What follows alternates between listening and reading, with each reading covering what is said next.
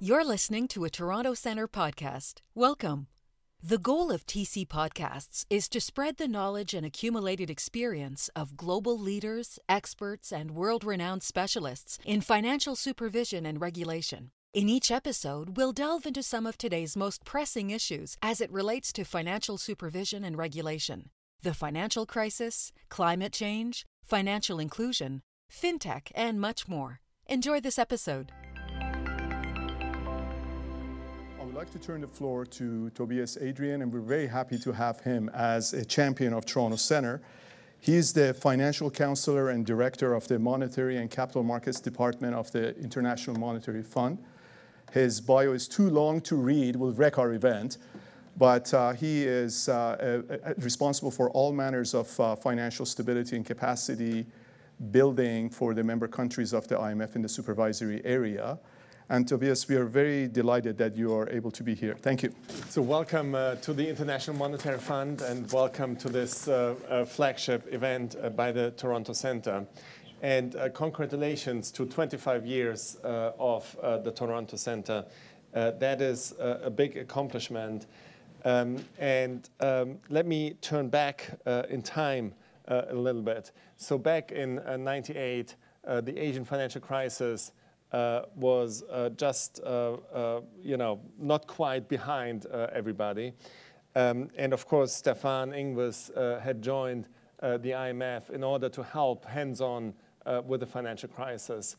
Um, this was also a transformational uh, event for M C M, for the Monetary and Capital Markets Department, which at that time was called uh, M A E, uh, the Monetary uh, Uh, Affairs and Exchange Department, is that right? Yes. Um, so, uh, you know, since uh, the late nineties, uh, what we are doing in M C M has really grown, and capacity development, particularly in the area of uh, supervision and regulation, has become extremely important. Alongside that, we are doing uh, surveillance, uh, particularly through the financial sector assessment programs, which really came to life around that time as well.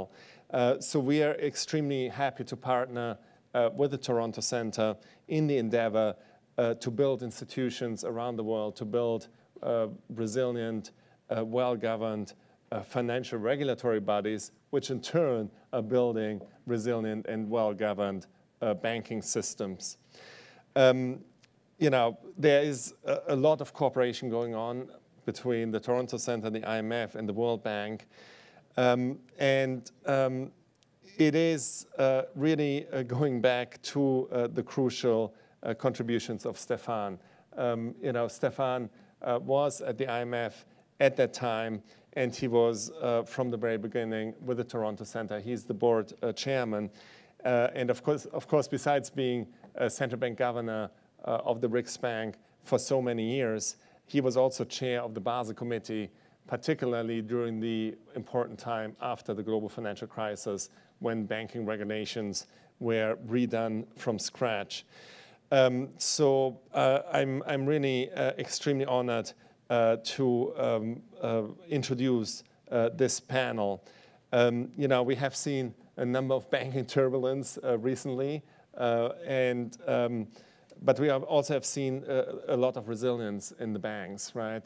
Uh, so what is quite remarkable of the past month is that the U S banks uh, were sold off, European banks were sold off, but emerging market banks uh, were not sold off. So equity market investors, you know, did not have uh, an adverse view uh, on uh, emerging markets, at least not major emerging markets.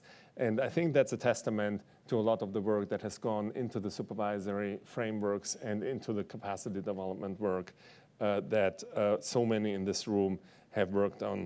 Uh, so with that, uh, congratulations to twenty-five years, and uh, welcome back, Stefan. It's always uh, fantastic to have you here, and a great honor. So I pass the floor to Jennifer. Thanks, Tobias. Um, Stefan, this is a great pleasure for me. So first of all, congratulations. You've uh, recently been named the winner of the Central Banking's Lifetime Achievement Award, which is quite something. Um, I, I did think, though, that you're probably not actually going to retire, so maybe they should have held off a little bit. So you're between jobs, and that gives us a great opportunity to hear from you candidly, because it, as, as most people in the audience who know Stefan know, he doesn't like to express an opinion. So today we have, because he's here and he's between jobs, we're going to hear what you think. And Tobias teed it up really nicely for us. The first question we got to ask, so we've had, you've been through the Swedish banking crisis, the Asia crisis, the global financial crisis, all the reforms that happened after that, the Basel Committee, the F SAP was created here at the I M F and the World Bank. The Toronto Centre came into being. We've done all this work, and yet the world's been rattled by two regional banks in the U S going down, and then a, a G SIB having to be acquired by another G SIB, a global systemically important bank being acquired, a huge bank. What does it mean? Does it mean that we haven't reformed enough? Does it mean you can never reform enough? Or does it mean this is a blip and we're not in a crisis? That's a lot of questions. Uh, well, first of all, there seems to be a consensus in many, many countries that it's okay to run banks with too little capital. And that consensus emerges out of a conversation between politicians and bankers. And there are many studies that show in quite, de quite detailed, in a quite detailed way how much capital you actually would need in order to really last a long time. And there's something about the time frame and the political processes in this. And here we have a record that goes hundreds of years back in time. So this is, there's nothing new under the sun when it comes to, comes to this. And we always sort of settled on, settled on not enough capital. And part of that is that it's actually in the interest of the politicians and the bankers to expand the balance sheets in the short run. And then you just ignore that this comes to bite you, let's say, on average in some countries, in my own country, once every thirty years or something like, uh, something like that. And then the other part of it is, uh, and I think that this is something about how the human mind works, uh, this time is different. and, and mom and dad and grandpa, grandpa, grandma, grandpa, they did some stupid things, but this time we have really figured it out and it's safe, it's super safe. If we just add a couple of more hard-to-understand equations, we can get just a little bit closer to the edge, and it's still solid as a rock. And that's not the case in real life, because things happen. And then you have to deal with, uh, deal with them. So this sort of comes back again and again. And I recall, I'm not going to mention any countries, when I was working here, used to belong to the men in black, flew in with my black suit and my black leather briefcase. And the first question I got in this country, with a, in a deep financial crisis, has this ever happened before? So, so, but listening to that, you're suggesting we're sort of doomed to repeat ourselves then. We do. Okay. Stefan, really. So, so does that mean the Basel Committee should have gone further the, after the G F C? That, that, that's that's my view. That's my view. But I was just the chairman, and it was my job to make sure that you got a compromise. So it's inevitably a compromise. But don't we get better every time? You think it's better after the G F C? It's hard to tell because all the technical stuff uh, you do uh, within the Basel Committee, dealing with risk weights and all of that. Risk weights are sort of like the weather report. But leverage ratio and real capital, that's the size of your rubber boots. And, and that determines whether you will survive or not. And it's just very, very difficult to lo- look into the future. And the way the human minds work, we tend to fight yesterday's war. And then you figure to find something new, or you try to, you create shadow banks, or you do crypto this and that, and work your way around it. And that is because you make so much money if you lever up. So if there's a lot of leverage in the system, at least a few get filthy rich in the short run. And that's very tempting. So what does the taxpayer take from that? What does the taxpayer do to protect themselves better? Well, then it becomes very ideological. Because then uh, you say governments aren't supposed to own banks, and like it or not, central banks are lenders of last resort, and governments become owners of last resort. And then at the same time, it becomes very sort of ideological. And in some parts of the world, in some countries, the government has the capacity to clean up banks. And in other parts of the world, the government, gov the government shouldn't touch anything because it's actually cheaper to give the bank away, but ideally to foreigners.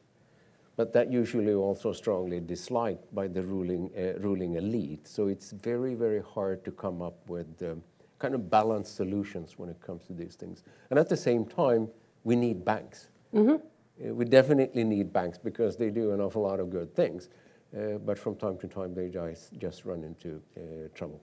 Okay, so the other part of my question, though, was also, do you think this was a, a blip? These, these, the, you know, so the, the proximate cause of both problems in Switzerland and here is interest rates going up, and the tide goes out a little bit. Do you think we're, these are just some institutions that had a rocky time and it's going to be smooth now, or do you think this is a harbinger for things to come in? It's too early. It's too early to tell. But when when I was sort of thinking about what has happened lately, and right now things seem to be okay, where my I, I started, uh, I, I reminded myself of Barings Bank, yeah. a very peculiar bank in uh, special bank in, in in in Singapore that went down because they super focused on doing the wrong thing. And then you had L T C M, and they went down without anything really else happening in, in the system. So we do have cases uh, when banks really focus on, on doing things the wrong way, and that you only see with hindsight, because then with hindsight you can say, okay, each and every time there was a fork in the road, the wrong way and the right way, they chose the wrong way, but that you, you only you know with hindsight. So there's, there's actually quite a difference between a huge systemic problem when the whole country or the whole system is in trouble, and then the few banks going under here and there. And it's too early to tell, but so far, uh, I would say that it's more sort of the former, former in the sense that there appears to be a few banks that have sort of focused on not getting their act together, and then that came back to bite you. And that need not imply that the whole system is in, in trouble. Okay, and so what, I asked about taxpayers and what, what lesson they take from this. What about supervisors? So one of the narratives you hear all the time in the press is supervisory failure, supervisory failure. Uh, what do you think? I mean, so it's an issue, sometimes it's an issue of resources and what you call risk-based supervision. Well, what does risk-based supervision mean? It means that you supervise large banks, and then you have less supervision of medium-sized and small banks. Well, then something blows up and you get criticized for that.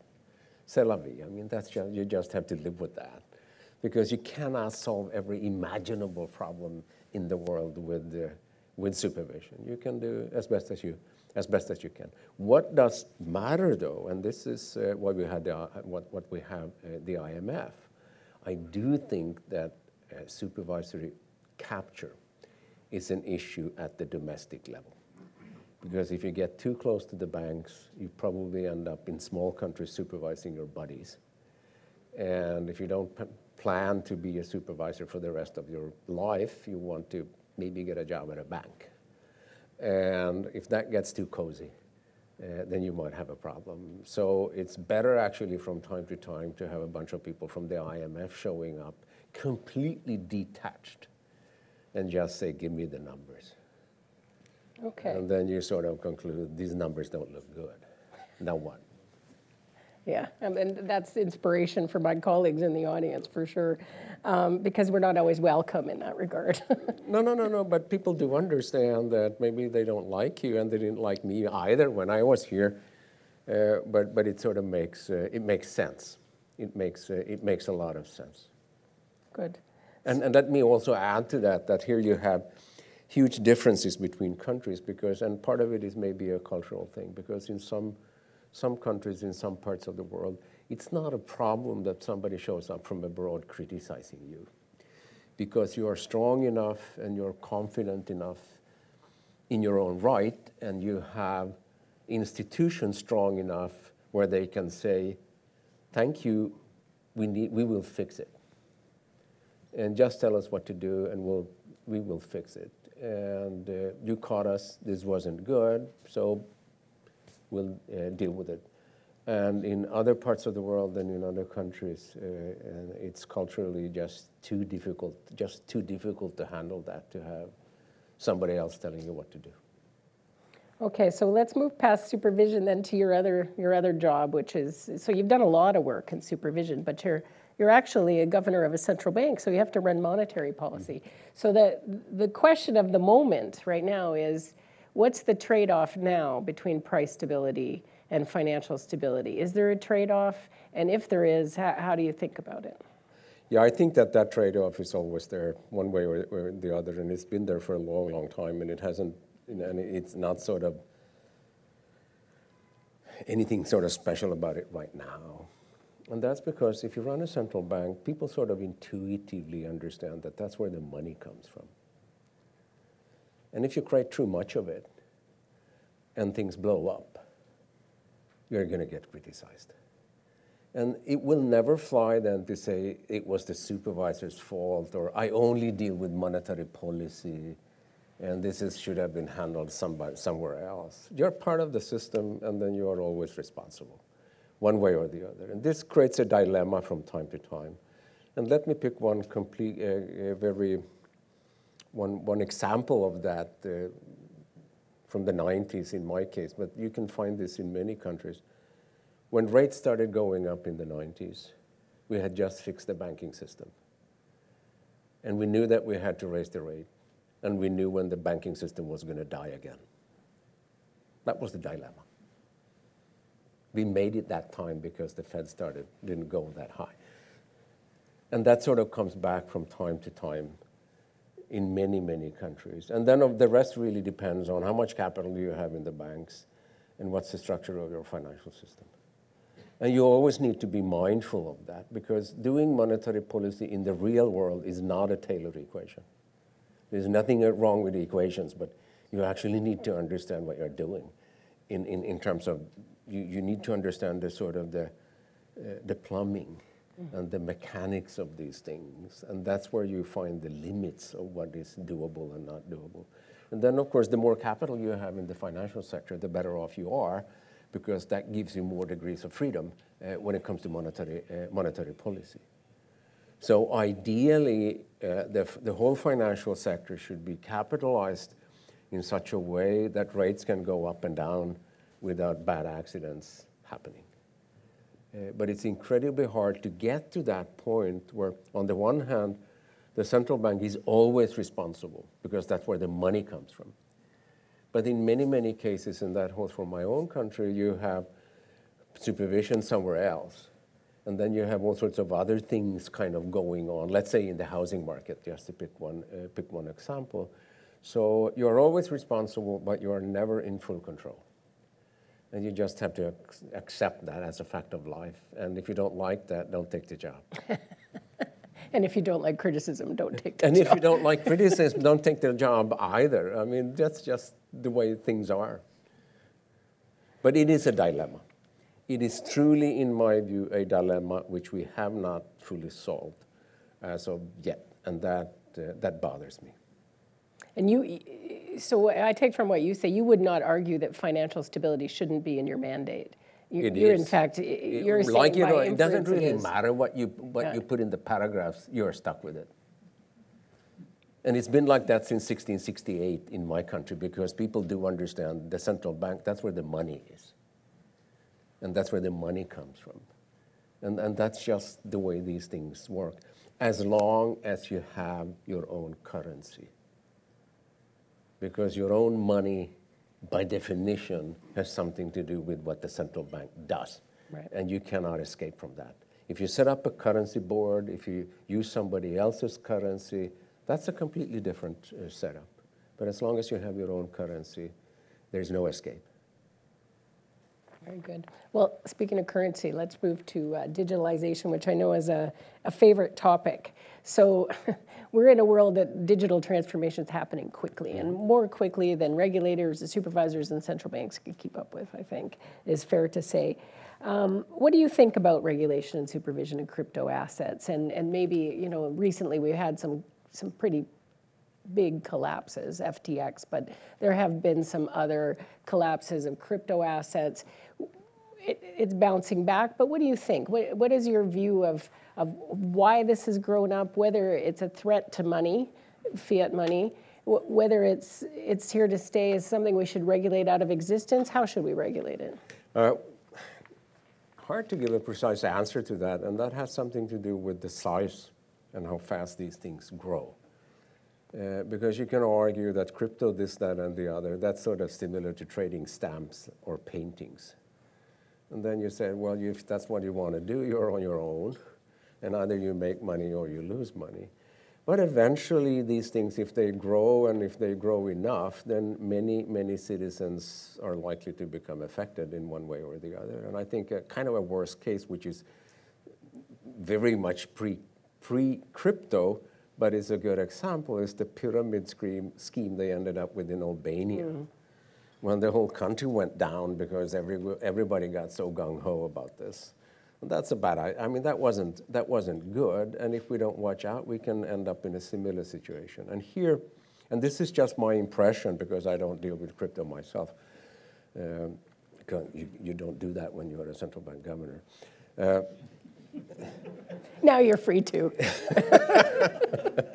Well, I have a few more months. Uh, no, the issue is the following, that if you take a longer time perspective, we have spent one hundred, one hundred fifty years, maybe two hundred, and two hundred years in many, many countries defining what a stock exchange is, defining what a broker is, defining what it means to cr- trade for your own account, defining what it means to trade for your client's account. And if you mess things up, you get sent to jail. And we have defined what a bank is. It might be hard, uh, and we define, we have legal definition of a deposit. But then in the crypto world, everything is just, you know, one big mess. And you can make a lot of money probably out of that in the short run, but if history give, gives us any guidance, it's going to blow up for sure. And it has, and that's why I call stable coins unstable coins, because that's what they are. Okay, that was pretty unequivocal. Okay, my last question, and then we're going to go to audience questions, so feel free to, to challenge. Um, the views on crypto if you feel, if you so desire. So some central banks have, in, in reaction, of course, to crypto assets, introduced C B D C. Um, how do you how do you see C B D C uh, affecting monetary policy, financial stability going forward? What do you think? Not much. Okay. And the reason is the following. When, we, when you talk about physical banknotes, you need to be mindful of the fact that physical banknotes appeared in the f- shape and form they have today in the late eighteen hundreds. During that period, banks issued their own banknotes, and that created a huge mess. And there was a consensus in societies of that day that we needed to standardize, and money comes from the central bank. And back in those days, everything was on paper. Now we're moving into a world where we have to assume that nothing is on paper and that physical banknotes become more or less irrelevant. And then if we don't create C B D Cs, then essentially that means that we have privatized money, because then it becomes impossible for the general public, for the citizens, to hold central bank money. And my personal view, and this is a value judgment, I think that that's a bad idea. And in that environment, it's going to be enough to have a few central banks issuing their own C B D Cs, and then your citizens will move over to that currency instead. But this is different. This is about monetary theory, which is a different topic to monetary policy. It's a totally different topic, because this is actually about how you create money. Mm-hmm. When you do monetary policy, you assume that somebody else has created money already. And that's where you sometimes have a bit of, uh, bit of confusion. But I do not think it's going to uh, going to threaten how we actually ex- conduct monetary policy at, at, at all. But here, absolutely the devil is in the details. No question about that. And by implication, smaller countries might have something to grapple with. Yes. Big time. There's no no question. that's, that's there for, for sure. But I also think that in some instances, smaller countries will move much faster than many others, because I do think that in special cases, a C B D C can be very, very helpful when it comes to, let's say, financial inclusion. Because in some countries, the, the central bank is the only functioning institution. In a few. And, and, and if they are the ones who actually produce something you can trust, why say no to that? Okay. So with that, I'd like to take some questions from the audience. Thank you very much, uh, Danaki Yakopoulou from the London School of Economic, Economics. Um, Speaking about the future of central banking, climate risk is one important risk that financial institutions uh, are um, beginning to measure and manage. What do you see the role of central banks? And the Swedish central banks obviously has um, done a lot in this space, but more broadly in the central banking world. Thank you. Well, first of all, central banks are part of our societies and part of monetary policy, payment system, financial stability. Is really dealing with understanding what's going on in your particular economy. And then if climate change starts uh, making a difference in terms of the economy is functioning, uh, then you cannot ignore that. You just have to try to understand that as best as you can. And with a fairly high likelihood, we're gonna see relative price changes when it comes to moving out of brown into something green or greener.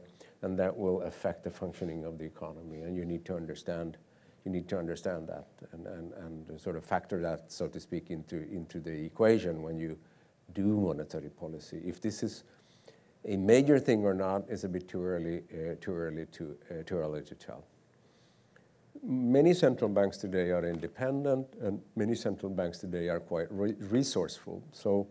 In many central banks in different parts of the world, they have the capacity to actually think about these things and write about them and explain to the general public what is actually going, going on. And from that perspective, I think it's a responsibility of central banks to produce this type of, type of a sort of a public good. And then when it comes to managing your own reserves, you need to be careful about what you do with those, uh, do, do with those reserves, and you have some choices. Where I don't know where we will end up, and here you will find differences uh, in different parts of the world and in different countries as to what extent the central bank should uh, engage in lending directly to green investments in this and that. Uh, there I'm much more hesitant, and if you want to do that, uh, to me it sounds more like kind of a fiscal issue, and you, you would probably be better off doing it on the fiscal side, in one uh, in one form, uh, one form or the other. But clearly, central banks were never designed to deal with global warming. Warming, so the really really tough parts of it has to be dealt with uh, by others, because central banks simply just do not have, given most legal frameworks, any tool to deal with the, these uh, these issues. So you have to live with it. And ideally, you should be ahead of the curve. You can talk about it. Uh, but at the end of the day, many of these problems will have to be solved by, uh, by somebody else. But as I said earlier, when Jennifer asked questions, people understand that the central bank, that's where the money is. So that will, of course, create an infinite perennial demand on central banks that they should support this, that, and this, that, and the other. And then it become, becomes an issue of uh, what kind of governance structures do you have in your own country uh, when you set this up? I mean, something that we worry about a little bit here, though, the overburdening of central banks. Yeah. I mean, central banks in emerging and developing economies, they have a big row to hoe, and then, you know, sort of piling on other mandates worries us. Does that worry you, or you see it just? Both yes and no, because if we're talking about very formal mandates, mm. then that becomes difficult to deal with. But it, it is your responsibility when you run a central bank to actually understand what's going on in your economy. And from that angle, you actually have to maybe re- rejig a bit what you do uh, within the central bank as such, in terms of how you actually think about things and what you focus uh, focus on. Because one way or the other, the, the sort of the general trend is going to affect the macro in one form or the other, and monetary policy is part of the, part of the macro. Uh, Mark Dobler, I M F. I work on bank resolution, uh, and so I'd certainly be happier if banks had a lot more capital and that we didn't have to resolve them. But making the assumption that we don't make progress on that, um, what would you conclude from recent developments in terms of the resolvability of banks and the, the reform agenda post the global financial crisis on making banks more resolvable? Um, certainly the Riksbank has been at the forefront of cross-border coordination, the Nordic-Baltic uh, simulations, and I'd personally like to draw some positives from the recent cases. But do you think banks are more resolvable? Do you think the resolution reforms have helped, or do you draw a less positive conclusion from the recent events? I mean, it depends on what your financial sector looks like in the individual case.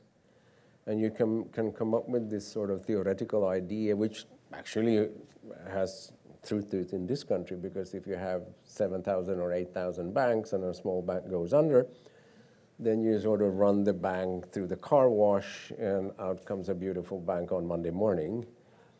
But if you have three banks, very large banks relative to the size of your economy, then what do you do? Then it becomes sort of very, very different and, and much more, uh, much more difficult. Suppose just for the sake of the argument that you, you run things by the book and you bail in a lot of bondholders. Well, then you get a, then, then you, you get a randomly composed set of owners of that particular bank. And we just don't know whether they are capable of running the bank or not. And that's when it gets difficult. And that's when it gets more difficult than most people think, because you can deal with a small bank over the weekend, weekend but if you really want to do a proper due diligence, with emphasis on proper, of a very large bank, we're talking about six months. And somebody has to run that institution in the meantime. And, and then there, it always gets political in one way or the other. And it gets even more complicated when you do these things uh, cross-border. And I can use the Baltic cases, the Baltic countries as a, as, a, as a good case during the global financial crisis, because then the issue was the following. The Baltic countries were totally dependent on Swedish banks. The Swedish banks created a huge mess in the Baltic countries. But Sweden was not dependent on Swedish banks creating a huge mess in the Baltic countries, because they were just so small. And this is where it gets complicated and, and, and, and difficult when it comes to dealing with cross-border issues and how to, how to figure out how to do, uh, do that. And ideally, you should at least in good times talk about these things with, with your neighbor from time to time. So was that a Toronto Centre program that you did, the cross-border one? I know you've done some of the crisis simulations with the Toronto Centre yes. to practice. Yes. And so Mark, Mark's, you still didn't really help him because he doesn't feel good about the resolvability of global systemically important banks, I think, from what you said. Um, but is it still worth practicing? That was my yes. question.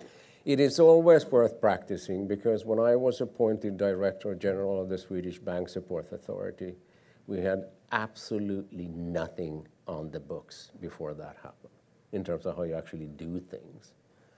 And I ended up buying one bank for one krona at two o'clock in the morning. And I asked my chief legal counsel, could you help me and explain to me from a legal perspective what happens when a bank goes bust in this country? And the guy says, I have absolutely no idea, because I think the last time was nineteen oh five. And that's not a good position to be in. So if you have a bit of formal guidance, it's enormously helpful. And that guidance will never, ever be perfect, because it's just too hard to have that detailed foresight. But at least it tells you sort of something about what to do and what not to do. And it also ideally gives you some guidance to the bankers, so that you can tell them at two o'clock in the morning, guys, you can go home now, because I run this institution. And if you are hesitant when it comes to that, bring in your lawyers, and there's no question who's in charge. And that you need to sort of think about in, in advance, and you need some kind of a framework for, uh, for that. It, I mean, everything we did in the early nineties was basically running the Bank Support Authority as if we were an investment bank and a holding company. And it worked, uh, but it's not a good position to be in. And maybe in, uh, you know, many countries don't have the same political stability and credibility that you would have enjoyed at the time. No, it was a very, very simple sort of agreement between me, myself and the government. The country was in dire straits, really in dire straits. Somebody needed to handle this. The politicians said, we'll give you the money and the powers. Tell you, tell us what you need. If it doesn't work, we'll fire you. Thank you. Dilruk Sharipov, Harvard Kennedy School. As the use of artificial intelligence and machine learning continues to grow in the financial sector, how can central banks leverage their potential to manage monetary policy and prudential regulation while ensuring that these technologies are used ethically and responsibly? As if I would know. But my entire professional life, I have argue, argued with highly, highly intelligent and skilled technicians who always have argued that if I add two more complicated equations, I can get a little bit closer to Niagara Falls without anything bad happening. And life has taught me that markets function the worst when you need them the most. And A I cannot solve that problem. Uh, that, that is something that you need to, need to sort of accept and, and, and, and, understand, and, and understand. And if you think that A I can solve every imaginable problem, then you probably end up with a problem yourself. Uh, because suppose, just for the sake of the argument, that you, that you expand the balance sheet of your bank very, very quickly. In most postmortems, when you look at banks that went through an episode like that and then went under, you realize that management lost, lost control. And A I is not going to help you with that.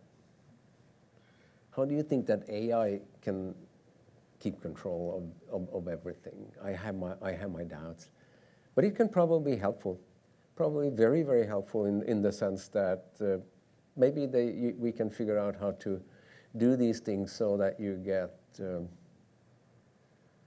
get to deal with red flags earlier uh, than otherwise. But how you technically actually set it up and do it, that I don't, that I don't know.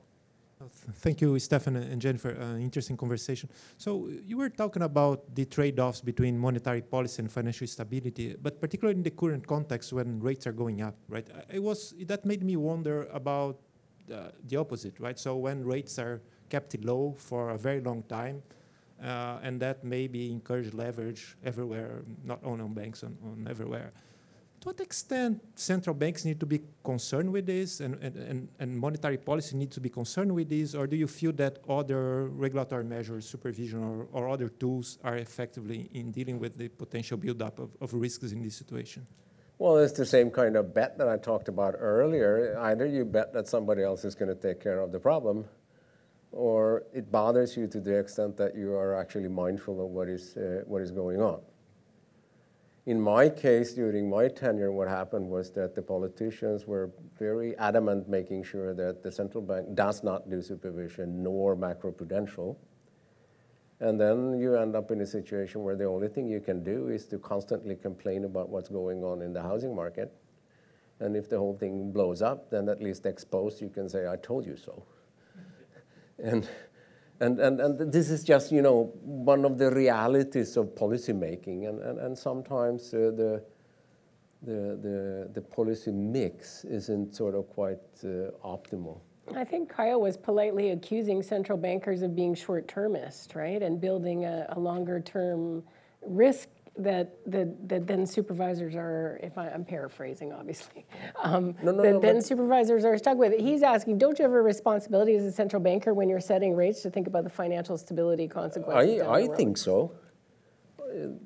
but that's because I spent so many years dealing with things falling apart, so I know what it is like and how many people get hurt and how many years it takes to dig yourself out of, out of the hole uh, you, you ended up in.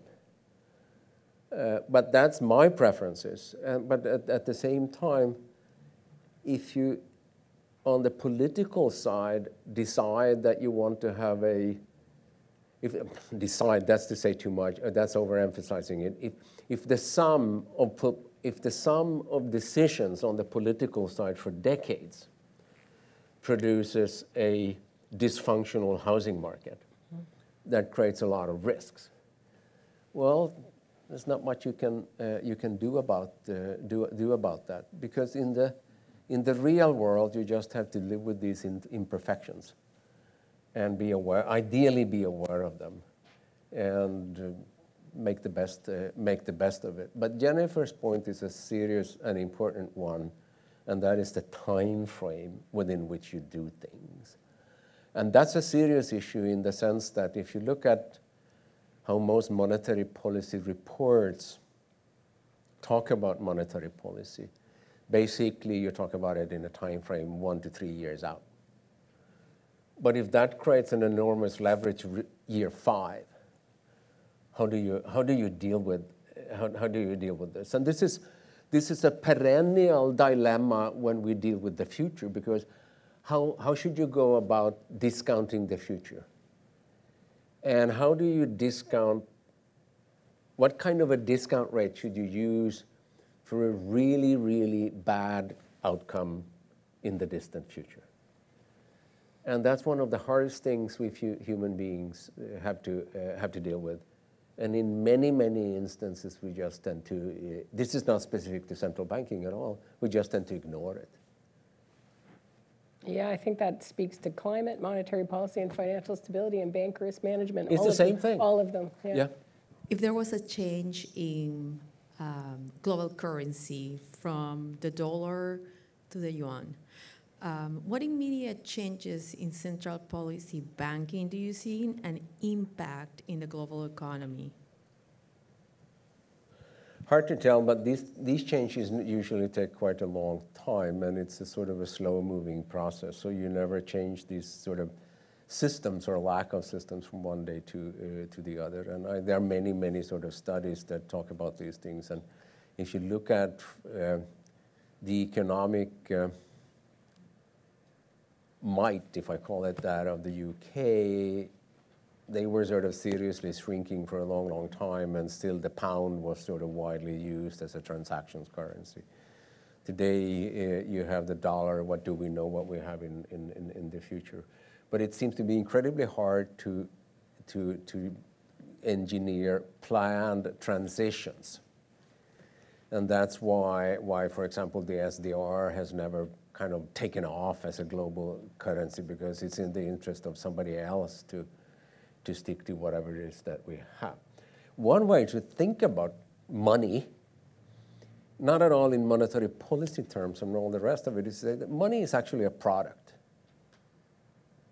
And it's a convenient, it makes it convenient to tra transact. And either you're capable of producing a high quality product, including payment systems, or you are not. And as long as you're producing good money, other people will use your money. But that actually includes how you transact and how you make payments. So in addition to financial stability, price stability, you also need uh, what I call transactional efficiency. And if there is no transactional efficiency, because it takes forever to send money across the globe, then somebody else is going to come up with another solution. Uh, but, uh, but mostly we never talk about monies using the plural in that, in, in, in that fashion. And either my apples are good or they're bad, and if they're bad, you'll use somebody else's apples. And of course, given that there are so many trained economists in the room, and I'm an economist myself, we always think that there is a plan. And there is a solution at the end once you have executed that plan. But given the sort of the randomness in the real world, some of it you just have to eat and accept that. Sort of related question, though. One thing's always puzzled me. Why do you think that the problem of cross-border payments and how expensive they are still eludes us, right? Why? Uh, because so far, central banks have been unwilling to cooperate and construct a system that makes it super fast and cheap to make these transactions, while at the same time, it has been incredibly profitable for the private sector to create what I would call an oligopolistic system for these transactions. And if you combine that with legacy I T systems that you ideally would like to write off and, and make money out of those systems as long as possible, then you end up with a very, very slow process. And then, of course, the, which is a completely different topic and a difficult one to deal with, is uh, uh, money laundering and all those, all those aspects of it. So I would say that today it is well understood in the business that we have one equilibrium, but it's unstable. But no one really wants to move to a new equilibrium. What, and, and, and somehow Libra was a sort of a threat to the whole system. But if you read the Libra papers, if I call it that, it struck me, and it, we're talking about several hundred, a couple of hundred pages. And I actually had my I T people to look at it, and they came back with a report explaining all these things. But they wrote about ten pages on the topic, what kind of money is Libra? And when you read those ten pages, then you sort of immediately concluded, maybe these guys should have studied a bit of monetary theory from the eighteen hundreds. But since they had not done that, they just ran up against the wall. Because they, they, they, the, all those who were involved in this, of course, had the technical capability. But when you are making payments, and particularly when you are making payments uh, cross-border, everything you do is intangible. So we're not really talking about the computers only. We're at the same time talking about a legal framework. Because the only way to define money or a transaction in the I T world is to have a legal framework going with it. But at the same time, all legal frameworks today are national. And so far, there hasn't been a willingness on the major players in the world to get together and sort of figure it out and say, okay, this is what we're gonna, uh, gonna do. And that has, it, that has made it a rather slow process. But this is a, a dilemma in the sense that most people do understand today that I can talk to my buddies real time from Washington, D C to somebody in Wellington in New Zealand. But I can't get the money to go there in real time. And, and, and so, and, and this re- remains a dilemma. And I also see this at the European level, because also in, the, in Europe, all the various E U member countries, they have their own systems, and they have their own legacy systems, and they have their own sort of legacy systems that were created by legacy banks. And all of them understand that if we get rid of this and run a European system, it will be much more efficient, probably much, much cheaper for the consumers and the end users.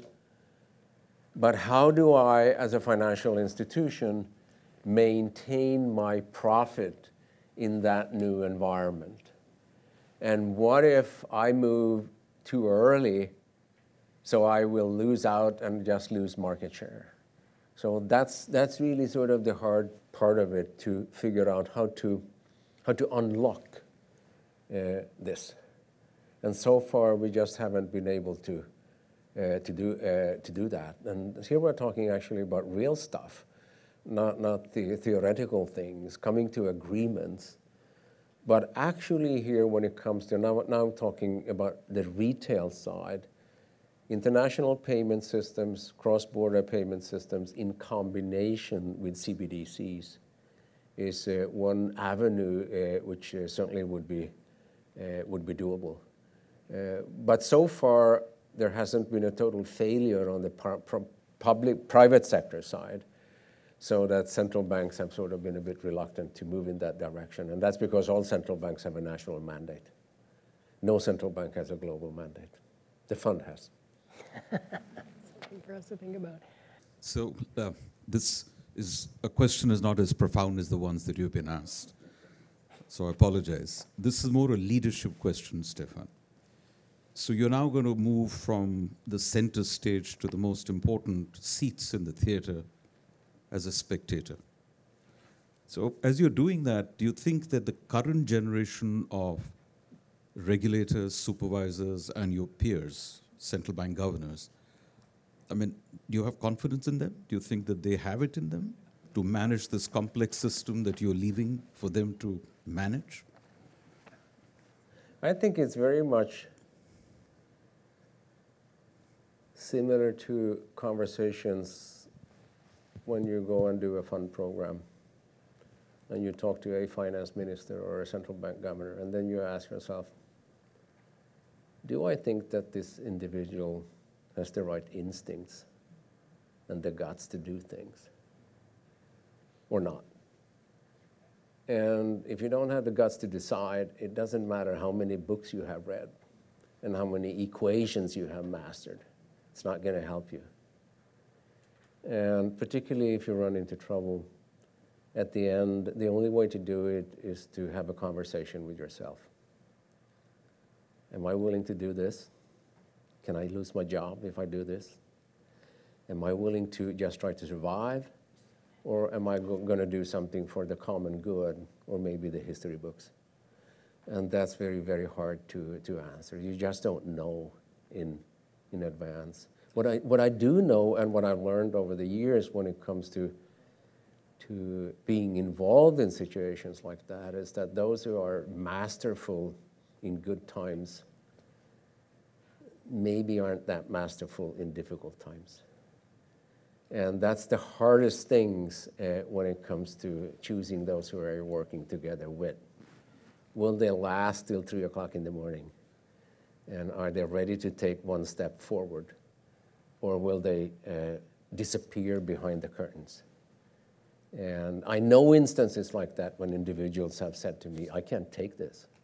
I just cannot take this. It's irresponsible to decide within three hours because it takes three months or three years to figure this one out. And I've had to say that you can say, but I only have three hours. Yeah, and, and that's really, really the hard part. But it really helps if you've done it before. So if you drive an ambulance, it's hard the first time, but if you do it for a couple of years, it's a lot easier. If you do a fund program, if you've done many fund programs, it gets easier. And if you are a fireman, uh, it's not a good thing to start knitting on the hose when the house, house is burning.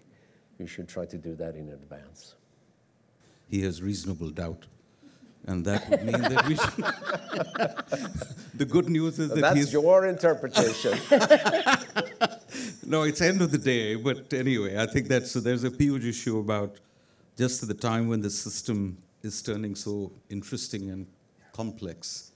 Um, you know, people like you, the generation is almost stepping out, and a new lot is coming in, and there is an issue of who's going to make the call. And do they have the right set of, right temperament to do it? I think that will remain the test of time. And my yeah. question was really motivated from Toronto Centre's leadership quest plus your own experience. Well, the hard part, I mean, I'm speaking for my, myself. When I went to the Stockholm School, I never expected to lead anything or anybody. And I also had my mathematical and theoretical face in life. And then eventually when you rise through the ranks, you need to accept the idea that somebody else is going to do the math and it's your job to decide. And all of us, uh, if you have the privilege of rising through the ranks and you survive, have to go through that process and internalize that in one way or the other because you simply cannot do everything yourself. That is physically absolutely impossible to, uh, to do. So in the end, you have to know the plumbing, and then you have to learn, and maybe this is not well, well put, you have to know how to bet on people. Can I trust these guys or not? Do they seem to have the right instincts? Do they, on average, seem to come to a reasonable conclusion? Or are they in complete denial? So this thing is just going to go totally overboard because they just don't get it. And that's part of, uh, that's part of leadership, trying to understand that, which has nothing, absolutely nothing to do with the financial sector. It's, it's just if you are a military man, it's the same thing. If you're running hospitals, if you're running large corporations, whatever it is that you do and you sort of rise through the ranks, uh, then each and every manager, leader is going to have to grapple with those things. I think that's a great way to end. Uh, we have uh, appreciated your leadership uh, across the board. You were here for a while, you've been at the Basel Committee, you've been a long time in your own country at the helm, and uh, we can see why it ran so so well. It, the, the, it's been an amazing experience to ask you these questions because the, the, the answers are so well framed and so coherent. The thinking that you have done over these many years of experience, it's absolutely irreplaceable, and I think we all appreciated it very much. Thank you, Stefan. Thank you. Thank you.